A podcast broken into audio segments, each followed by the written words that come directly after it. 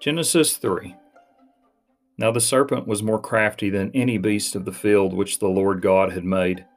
And he said to the woman, Indeed, as God said, You shall not eat from any tree of the garden. And the woman said to the serpent, From the fruit of the tree of the garden we may eat. From the fruit of the tree which is in the middle of the garden, God has said, You shall not eat it or touch it, lest you die. And the serpent said to the woman, you surely shall not die. For God knows that in the day that you eat it, your eyes will be opened, and you will be like God, knowing good and evil. When the woman saw that the tree was good for food, and that it was a delight to the eyes, and that the tree was desirable to make one wise, she took from its fruit and ate, and she gave also to her husband with her, and he ate. Then the eyes of both of them were opened, and they knew that they were naked, and they sewed fig leaves together and made themselves loin coverings.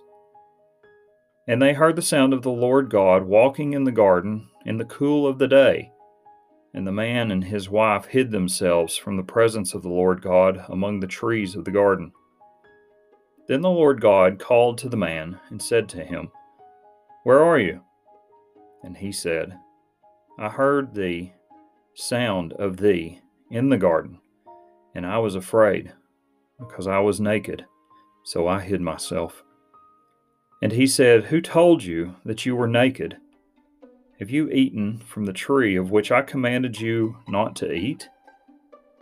And the man said, The woman whom thou gavest to me, she gave me from the tree, and I ate. Then the Lord God said to the woman, What is this that you have done? And the woman said, The serpent deceived me, and I ate. And the Lord God said to the serpent, Because you have done this, cursed are you more than all the cattle, and more than every beast of the field. On your belly shall you go, and dust shall you eat all the days of your life. And I will put enmity between you and the woman, and between your seed and her seed. He shall bruise you on the head, and you shall bruise him on the heel. To the woman he said, I will greatly multiply your pain in childbirth. In pain you shall bring forth children. Yet your desire shall be for your husband, and he shall rule over you. Then to Adam he said, Because you have listened to the voice of your wife, and have eaten from the tree about which I commanded you, saying, You shall not eat from it, cursed is the ground because of you. In toil you shall eat of it all the days of your life. Both thorns and thistles it shall grow for you, and you shall eat the plants of the field. By the sweat of your face you shall eat bread, till you return to the ground, because from it you were taken. For you are dust, and to dust you shall return. Now the man called his wife Eve, because she was the mother of all the living. And the Lord God made garments of skin for Adam and his wife and clothed them.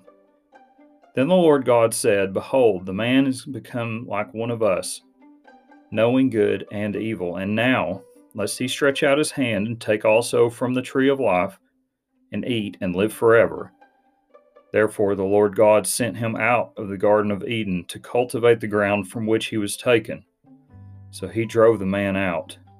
And at the east of the Garden of Eden, he stationed the cherubim and the flaming sword which turned every direction to guard the way of the tree of life.